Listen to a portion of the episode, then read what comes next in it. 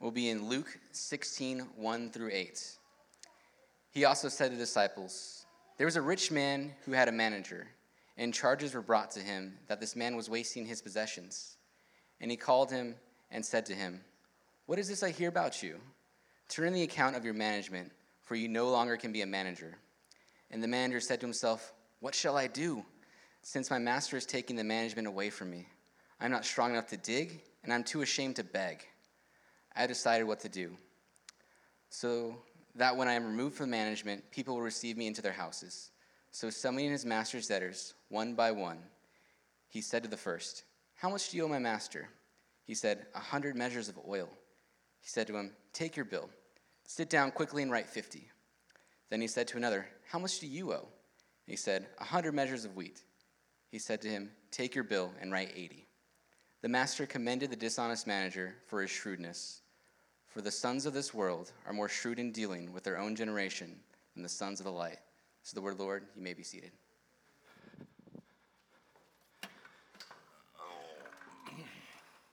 All right. Thanks a lot, Ken. And thank you, Michael. And um, most of us know that Michael really built the Connect desk. Ken was only supervising. So, anyway, uh, good morning, Redemption. Uh, glad that you are here this morning. Uh, how about that reading this morning? That, that's, that's an interesting passage, isn't it? And I know that there are many people, I just know from experience that there are many people who have been in church for a long, long time and are actually surprised that that's even in the Bible. That this parable that Jesus teaches is in the Bible. It's known as the parable of the shrewd manager or the parable of the dishonest manager. If you turn your, in your Bibles to Luke 16, we're going to get there in a little while. I have a lot of introductory work to do, but uh, just to give you an idea, uh, last week I was with a seminary graduate, somebody who has a Master of Divinity in, uh, from seminary, and he knows that on this particular Sunday that uh, all the redemption churches are taking a week off from the series that we've been doing in the book of Acts.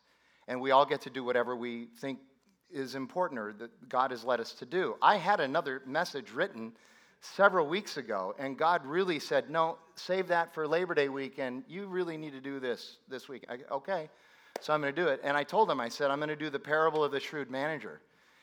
And he laughed and kind of looked at me like I was making a joke. And then he saw that I was serious, and he said, what, what is that? It's the seminary graduate. I won't tell you what seminary, but he's a seminary graduate. He said, What is that? And I said, Well, you know, in Luke chapter 16, there's a really famous parable at the end, the parable of Lazarus and the rich man, right? Oh, yeah, yeah, yeah, sure. He said, It's the parable at the beginning of the chapter. Oh, yes.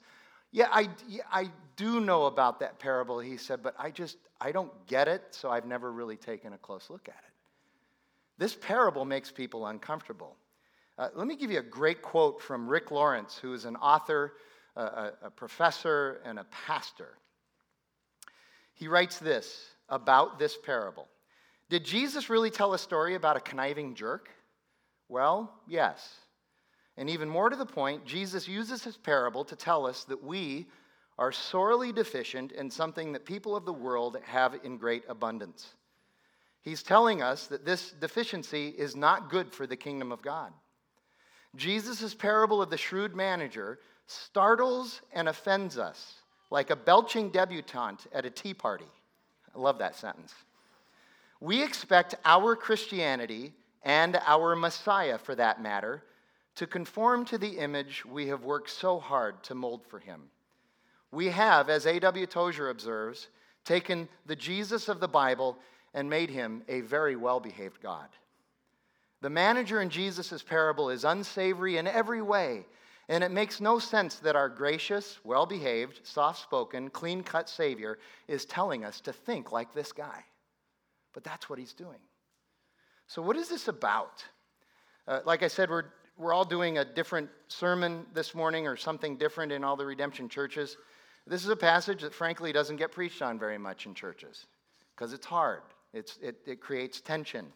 So, happy Memorial Day weekend but it has so much application for us today. As I wrestle, for instance, with the issues and the, and the challenges that we have with the gospel in the marketplace, living all of life all for Jesus, this is a parable that should help us, but not just in the marketplace. We truly are all about all of life is all for Jesus. Truly are. And so it's not just in the marketplace, but everywhere.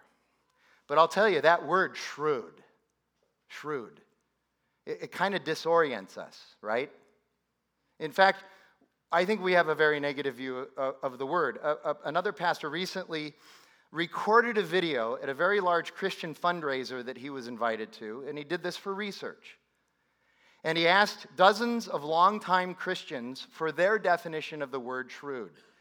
And he compiled those based on the most popular answers. And here's what he found conniving, sneaky, sly, smoke filled back room, mean, premeditated cleverness, old man Potter from It's a Wonderful Life, crafty and manipulative, good at getting money but not very happy. That's what we think of shrewd generally. So, what is the definition for shrewd that we're using here? Shrewdness is the expert application of leverage at just the right time and the right place. That definition is neutral. It's not evil and it's not good. Shrewdness, like money or just about anything else, can be used for good and it can be used for evil. And Jesus uses this word. But it is nearly impossible for us to keep from infecting the word with negativity. But read your New Testaments. Jesus does use this word. Many of us just don't realize that he uses this word because most translators prefer to take this word and interpret it as wise. See, we like that word wise, right? Very positive connotations, shrewd negative connotations. So we want to interpret it, most of us, as wise for obvious reasons. Shrewd makes us uncomfortable. But there's actually another Greek word that really is wise. It's the Greek word sophos. And that is not the word that is used in Luke 16. It's not sophos, it's the word phronimos, which is shrewd. Other definitions of this word are prudent, intelligent, and here's one that's interesting mindful of one's own interests. It doesn't sound very Christian like. It's used here in Luke chapter 16, verse 8, in this parable. It's also used somewhere else where you're probably more familiar with it, but you don't realize it's that word, again, because of the way translators have translated it. It's used in Matthew 10 16. Jesus says to his disciples, I send you out as sheep among wolves. Be as phronimos, be as shrewd as serpents, and as innocent as doves. Now, most of us know that, that verse as be as wise as serpents and as innocent as doves. Most translations, including the official translation of Redemption Church, the ESV, translates that word as wise, not shrewd. But I did a very long search and I found, for instance, the Living Bible, and I know some of you scholars are going to be, wait a minute, that's a paraphrase. It's really not a word for word. Well, just hang in there with me. But the Living Bible translates that word as wary. The message, Eugene Peterson, who knows a thing or two about Greek, he just he only reads his New Testament in Greek. How many here do that besides Cody Kimmel? He does, okay? All right? He uses the word cunning. And if you're looking for scholarly, more scholarly translations, the New American Standard Bible and the New International Version, both very scholarly, academic, substantial translations, they use the word shrewd. So, based on my study, I would suggest that that's the right translation. And it's not only fair to say, but I would say it's accurate to say that based on um, the, the, the, the, words that Jesus used in his ministry that we have recorded in the New Testament and the words available for him to use, he meant to say way more than just wise in Matthew 10 16. Otherwise, he would have used the word sophos. If he wanted wise, he would have used sophos, not shrewd or wary or cunning. So he used phronimos. And then in verse 17, context is very important. In verse 17 of Matthew, right after verse 16, what does he say? He says, Be on guard against men. Be on guard against men. Jesus wants us aware. He wants us thinking. He wants us alert. He wants us perceptive with an edge. Because the world is a hard place and sinners sin. People sin. Tyler Johnson is kind of famous for saying that if sin were blue, we would all be smurfs. And that's the world we live in. See, most of us, we just kind of avoid this conversation because it makes so many of us uncomfortable, like many of you right now. When is this going to be over with? The problem is, we're Christian, we're just supposed to be nice. We're just supposed to be nice. Nice is good, but you got to mix in a little shrewdness to make your nice better. Okay? Eh, eh, We think if we're just nice, then everything's going to work out. Isn't it possible that Jesus' teaching is just a tad deeper than that? Be nice and everything will work out? I think it's a little deeper than that. Now, what I'm about to say, I am not setting Jesus aside in what I'm about to say, as you will see later, because this is all about Jesus. But I want you to think about this. One Christian biblical commentator, in the context of the parable of the shrewd manager, he asked this, this question Do you ever wonder why? some businesses continue to do well during economic downturns. Why some households in your neighborhood live better with less. Why some missionaries make deeper connections than others in cultures that are hostile to Christianity. Why some marriages are marked by deeper intimacy and joy than others. Why some parents mold more mature, enjoyable, and savvy children why some coaches win games that the experts said they might as well not even play. Why some people are closer and, con- and more continually close to Jesus in spirit and in practice. Could it be that one of the ingredients to these successes is shrewdness? That's a rhetorical question, by the way. He's saying it is. And we're going to get to the parable, just, but just another few minutes on context because it's important. I want you to think again about this Matthew 10 16 verse, where the same word, phronimos, is used as in the parable of Luke that we find in Luke. Jesus says, He says, You're sheep. You're sheep. I'm sending you out as sheep. Sheep are weak, vulnerable, and ignorant. And I'm sending you into a world with wolves, who are, as Paul says in his letters, children of the devil. You need to be as shrewd as serpents and as innocent as doves. Shrewd, and innocent. Shrewd as what? Snakes. Now, what, do, what does a snake symbolize in the Bible? Satan. Satan. But as innocent as doves.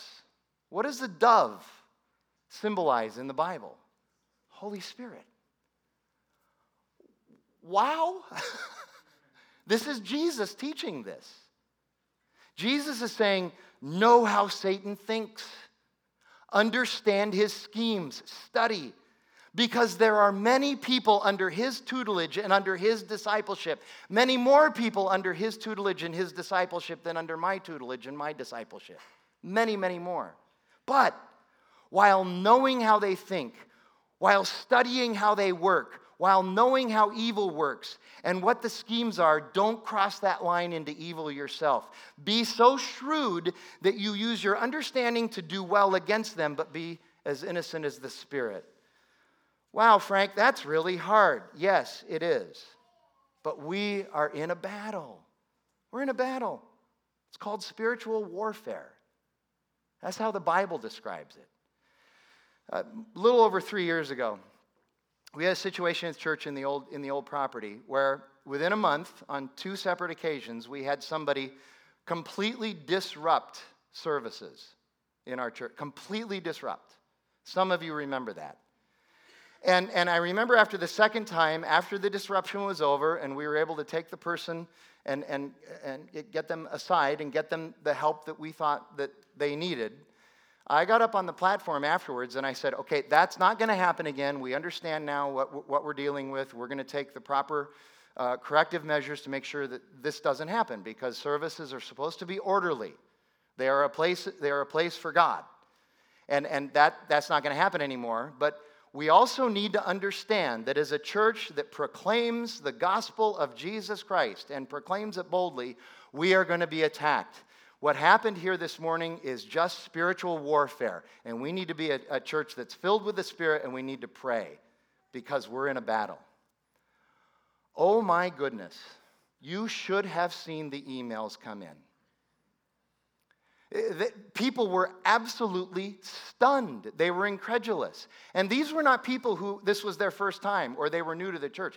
These were people that had been around a long time that you would think would know we're a Bible believing, Bible teaching church. And they wrote in and they actually said, You really believe this stuff? You really believe there is a dark realm? You really believe in Satan? You believe in all that devil nonsense? Yes. yes, we do. What do you think Paul was doing in the second half of Ephesians chapter 6? Did, did he drop some acid and just go crazy and we don't pay attention to that? What was he doing? I, I, I was, and, and here you go. They left the church. Well, we can't be a part of that. And, and it wasn't just one or two people. This wasn't just, an, uh, just a, a weird little exception. Many people left the church over that. You're in a war. I, I, one of my favorite quotes from a movie is a, a, character named Keyser Söze. Some of you know where I'm going with this, okay? Kevin Spacey, here you go. He said, The greatest trick the devil ever played was making people believe that the devil didn't exist. It's the greatest trick he's ever done. Listen, people who do not think that they're in a war are already defeated and they are dangerous to everybody else who's around them. You're already defeated and you're dangerous to other people who are around you. 1 Peter chapter 5 verse 8. Peter says, "Watch out. Be aware.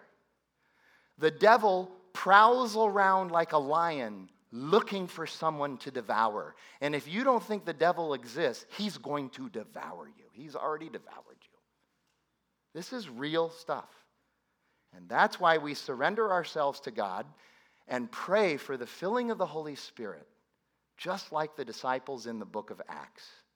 We put on the armor of God. And understand, this tension is not new. There's tension here. I get that. It's hard. But this tension is not new. Jesus says, Be in the world, but not of the world. Have you ever really meditated on that verse and how difficult that is? Be in the world, but not of the world. Paul says in Ephesians 6, You're living in the world, which means you're in the middle of the schemes of Satan. You need to know the schemes and put on the armor of God and continuously keep putting on the armor of God. You need to be out there, but put on the armor of God. A little bit later in Matthew, in chapter 11, verse 12, Jesus says this The kingdom of God here on earth suffers violence, and violent men take it by force. I've watched people read that verse out loud, and many people just read it, scratch their heads, and then just move past it because it's so uncomfortable. We're Christians. But Jesus is saying his kingdom, and you and I are under assault. So we need to think, we need to understand, we need to be alert, and actually try to figure some things out. So here's our big idea be aware, be ready, think, study, and understand. Be aware, be ready, think, study, and understand. So, to the text, Luke chapter 16. Let me give you a quick little uh, con- literary context here. The people listening to this parable are the professional religious people, the Pharisees and the scribes and the Sadducees and all of them, but his disciples are there too. And Jesus, specifically for this parable, he's addressing his disciples, but all the religious people are there listening to it too. And by the way, they don't really care for this parable. And his disciples are a little bit troubled by it, of course. And what he's just finished doing is he just finished in Luke chapter 15 teaching primarily to the Pharisees, teaching the parables of the lost coin, the lost sheep, and the lost son. And those parables, the main point is that God saves by grace, not by the law, by piety, or morality. And he upset the Pharisees something awful with those parables. Now he turns to a discussion in Luke chapter 16 of wealth and materialism, including closing chapter 16 with the famous parable of Lazarus and the rich man. So, this parable of the shrewd manager is at least in part about the spell that the world is under when it comes to money and wealth and stuff. So let me reread what Ken read for us, a little comment, and then we'll make some application. Jesus also said to the disciples, There was a rich man who had a manager, and charges were brought to him that this man was wasting his possessions. Perhaps another way to think of wasting his possessions is the, the manager was skimming. He was skimming for personal benefit off of the, the master's uh, wealth. And he called him and said to him, What is this I hear about you? Turn in the account of your management, for you can no longer be manager. And the manager said to himself, What shall I do since my manager is taking the management away from me?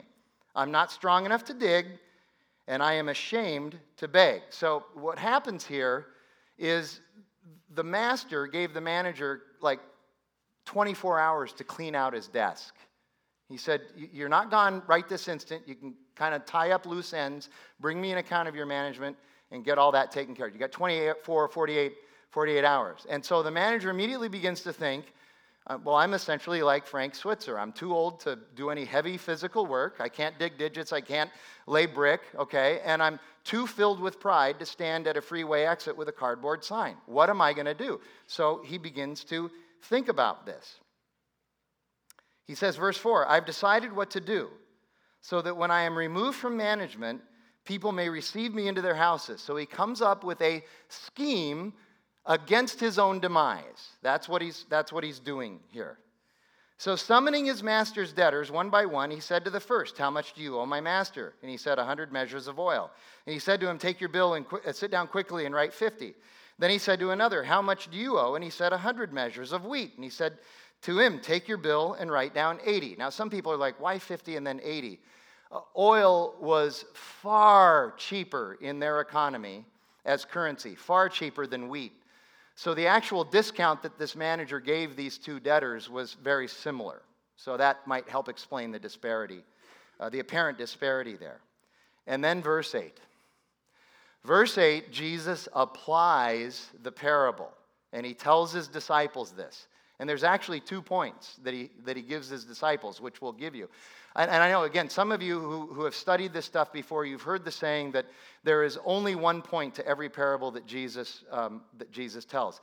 That's not necessarily true. I. Howard Marshall, who, who wrote a commentary on both Luke and the book of Acts, a f- very famous New Testament scholar, he says generally that's a good guideline unless Jesus says there's more than one point to the parable. Then you ought to consider the fact that there might be more than one point to the parable. So there's really two points to this parable, which we'll get to. But here it is in verse 8. The master commended the, disman- the dishonest manager for his shrewdness. For the sons of this world are more shrewd in dealing with their own generation than the sons of light. So here are the two points that we should get. Number one, the manager is commended not for his sin, but for how he understands the world. He is commended not for his behavior, but for his thinking. He is commended not for his immorality, but for his shrewdness. We need to understand there's a difference there. And then, second of all, Jesus is acknowledging something that I think we all, deep in our hearts, know and believe, but are very uncomfortable acknowledging. It's, it's something that is not so helpful that happens to many people when they become Christians we become intellectual sloths. We surrender gladly in many cases. People are hysterically happy about this. We, we surrender the hard work of thinking deeply about things. And then we get stomped, and we wonder why. Jesus says in this parable if you're going to be a follower of mine, you need to do way more than just wear a t shirt. Now, I know we sell t shirts here, and I'm glad you buy them, but you need to do more than just put on the t shirt. That's what Jesus is saying. He's saying, I want you to think. The Christian faith, the Christian life is not one where you just throw your mind out. It's not. He says, think. You need to study things. And he says, you need to wrestle with the world. Jesus is not condoning immorality, sin, deceit, or lies. He is telling us to use our God given noggins. Now, there's a t shirt for you. Jesus says, use your noggin. That would be a good t shirt. He's telling us not to, not to live in the pattern of this world, but to be able to swim in that pattern with understanding and discernment. That's what he's saying. Verse 9. Ken didn't read that for, for a reason because this one gets even more confusing for, for many people. He, he finishes the parable teaching by saying this And I tell you, make friends for yourselves by means of unrighteous wealth, so that when it fails, they may receive you into the eternal dwellings. What? Is Jesus saying we're supposed to buy our salvation? What? Unrighteous wealth? Okay, actually, it's not that difficult if you just study a little bit. Check it out. Here you go. That, that term, unrighteous wealth. Here's what Jesus is saying right and rightly. Whatever economic system we live in, whatever economic system it is, doesn't matter. Communism, socialism, capitalism, uh, lords and serfs, slaves and masters, ASU and U of A, whatever economic system you're living in, it doesn't matter. That economic system is a worldly system. By definition, because it's a worldly system, it is infected with sin and unrighteousness, no matter what it is. There's no virtue in that economic system. Uh, the number of people who want to hold up different economic systems and say, this is virtuous, don't buy it. It's not, there's not a system, economic system in the world that is filled with virtue. It's filled with humanity, and therefore it's filled with sin and unrighteousness. So, all of us, Christians and non Christians, participate in whatever economic system we're in the midst of. So, all of our wealth, all of it, money, stuff, is, in this sense, unrighteous, every bit of it. And Jesus says that the best thing that you can do with your wealth and your stuff, no matter how you gained it, the best thing you can do is to be generous. He's teaching generosity. Don't cling to your stuff as if it's your own. Uh, John, in the book of First John, chapter 2, he says, Do not love the world or anything in the world, because the world and its possessions are passing away. And if you love the world and the things in the world, you do not love God. So, what Jesus is indicating here is he's saying you need to be generous because your generosity is an indication of where your heart is. Is your heart for God and people, or is it for the world and yourself? And the result of your heart being for God and others, even in the midst of shrewdness, is that you will be welcome. Be shrewd and be generous because Jesus is and has been so generous with us. And he was also shrewd. Think about how Jesus achieved the victory of our redemption. Just think about that. How did he do that? On a cross. Was this not shrewd to allow himself to fall right into the hands of the world and do exactly what they told him to do? This was a system of the world, and he went with it. He did it the world's way. Was this not shrewd? It was. The answer is yes, it was, because the game that the Jews and the Romans were playing with him, they thought it was over when they took him down off that cross and put him in the tomb. They thought the game was over. They had no idea that Jesus was taking that game into overtime. Three overtime periods later, Jesus busts out of that tomb, and he doesn't give us a sudden death victory. He gives us what? A sudden, sudden resurrection victory. Jesus achieved our salvation by generously giving himself and shrewdly doing it the way the world thought that they were going to win. He's shrewd and he is generous. I know some of you are like, that's really hard to hear that Jesus was shrewd. Well, let me kind of wrap up with this. Here's, here, here are some principles about biblical shrewdness that we learn from this parable that we can apply. And, and by the way, these principles should be applied in context. We need to have a context first before we can start to apply these principles, but they're helpful principles to remember. Here's number one study how things work, pay attention. Study how things work. When Jesus says, be innocent, it does not mean to be naive, uninformed, unprepared, and oblivious. That's not what he's saying. Uh, Jim Rohn, the, the, the Christian entrepreneur, writes this Ignorance is not bliss. Ignorance is poverty, ignorance is tragedy, ignorance is devastation, and ignorance is illness. So pay attention. Here's the second one. And the second essential, the second principle is the most essential principle. It's the most essential. It, the rest of this doesn't work without this principle. Have an attitude of dependence on Jesus for your shrewdness. Our, our wisdom, our thinking, our understanding, our application, and our conduct must always come in submission to Jesus. We are the branch, He is the vine. This does not work without our submission to Him in everything mind, body, and heart. Biblical, here's, I, I hope this connects with some people. I think biblical wisdom, I'm sorry, biblical shrewdness is kind of like playing jazz. It's not composed, it's not painting by the numbers. Instead, what you do is you study the basics of a situation and then you apply Holy Spirit filled instinct. That's really hard because that leaves, that, that, that, leaves room for so much interpretation. I know, but that's what Jesus calls us to.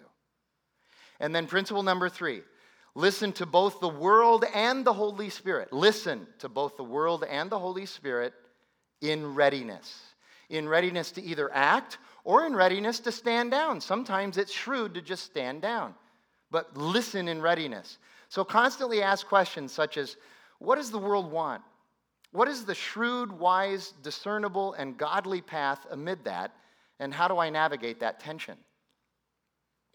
Malcolm Gladwell, a few years ago, just a few years ago, wrote a great book called David and Goliath. He's one of my favorite authors. He's written a number of best selling books. If you're not reading Malcolm, Gladwell, you might consider it. But he wrote this book called David and Goliath. I think we have a picture. Yeah, there it is. Okay. Um, and his, in his opening chapter, Gladwell studied how shrewd David was in his battle with Goliath, how shrewd he was. And that story of David and Goliath is kind of a metaphor for Matthew 10 16. You're sheep among wolves, you need to be shrewd and innocent. One of Gladwell's points was that David recognized and understood Goliath's strength and weapons, his strengths and his weapons. So, what were his strengths and weapons? He was big. I mean, he was huge. He was strong. He had Matt Gale guns, okay? And he knew how to grunt. He had all that, and then he had, you know, he just had everything. You know, the helmet, the armor, everything. I mean, he's like, forget about it. I don't want to go up against this guy, okay? So, what David shrewdly determined is that it would be suicide to use the best weapons of his adversary, and then shrewdly discerned that if Goliath has strengths, he must have a weakness somewhere or a blind spot somewhere, and it's probably related to his strengths. And he did. Goliath was so big that he couldn't move. He couldn't move very fast. So David took off all the armor, got his slingshot, and nailed him. He used his strengths to understand his weakness and then shrewdly won that battle. Now, he was in submission to and filled with God as he did it, but he thought about it. He used his noggin. That's what David did. Do you think the Apostle Paul wasn't shrewd? Now, really, think about Paul's life. We're going to spend four more months in the book of Acts, and pretty much all we're going to see is Paul filled with and in submission to the Holy Spirit, shrewdly working his way through the world, planting churches, winning debates, seeing people saved, and leaving this incredible legacy. Paul's background in the Hebrew scriptures, he was an expert in the Old Testament, enabled him to shrewdly understand and apply those scriptures to the gospel and to Jesus in his context. Paul was shrewd, but he was innocent. Here you go. Paul was old man Potter filled with the Holy Spirit. That's who he was. Uh, for 30 years, I've had a very, very good friend. Uh, we're very close. He's an attorney, and he's a Christian, and he's a deacon at his church. And this guy wins. He just wins. He is, he is the definition of shrewd, the, the expert application of leverage at the right time in the right place. And I bring this up, frankly, because in church world, I think that attorneys kind of get a bad rap. We just assume they're filled with evil. We do. How can you be an attorney and be a Christian? Well, you could say that about just about any, uh, by the way, but we especially pick on lawyers, I think. Listen, my friend knows how the world works. And here's what he says about it He says, You can sum up the world in one saying they are trying to get you. Be ready. That's what he says.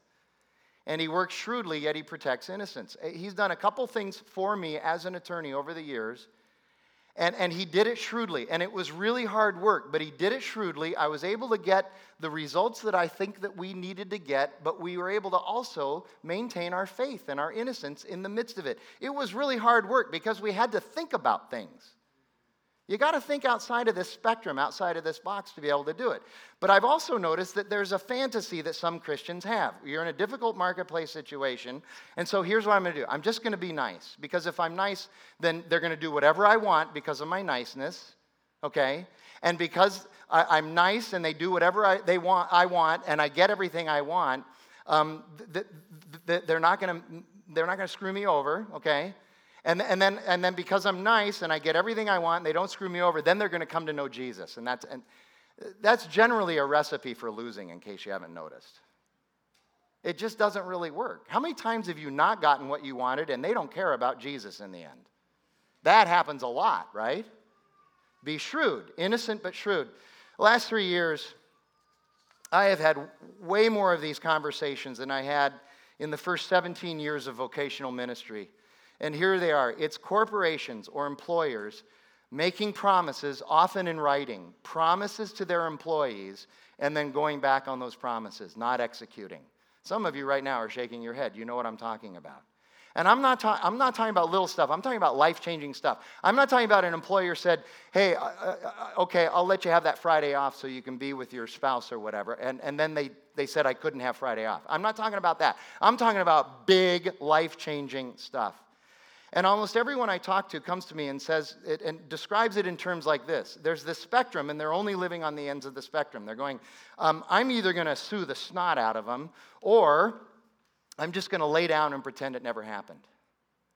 And my question is always what about something outside of the realm of that spectrum where you actually think and try to find some spots of leverage where, where we can apply leverage shrewdly and get what you still want, but also make it be right? And you don't have to involve all this other stuff. What about that? Okay? Think, pray. All right, I know you're tired. I'm tired. Last one, though. Last one. Several years ago, Jackie and I moved from Glendale to North Phoenix for obvious reasons. Anyway, um, sorry, kidding. We enjoyed our time in Glendale. Uh, we had two years left on our mortgage on the house in Glendale. We always get 15 year mortgages.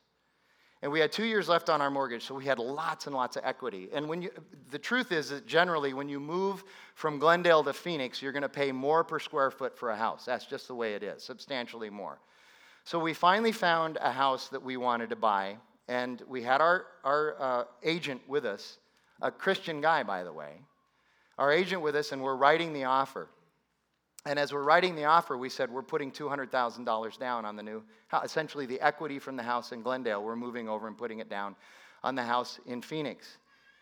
He was absolutely incredulous. Here you go. He said, You realize they will loan you 110% of the value of your house. You realize that, don't you? Do you guys remember those days?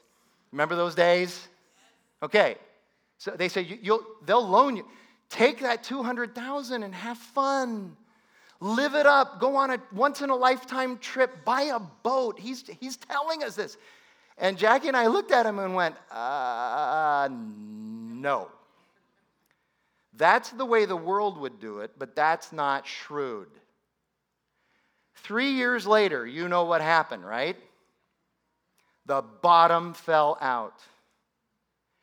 And we still had equity in our house, comfortable equity and we had a smaller payment that we were never worried about being able to make in the mid. So who's having fun now? That boat doesn't look so good anymore, right? And, and we did that in the midst of the neighborhood, literally, partly fell down around us as people just abandoned their homes and they collapsed.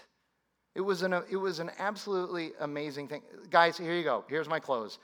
Jesus knows what he's doing. Jesus knows what he's doing.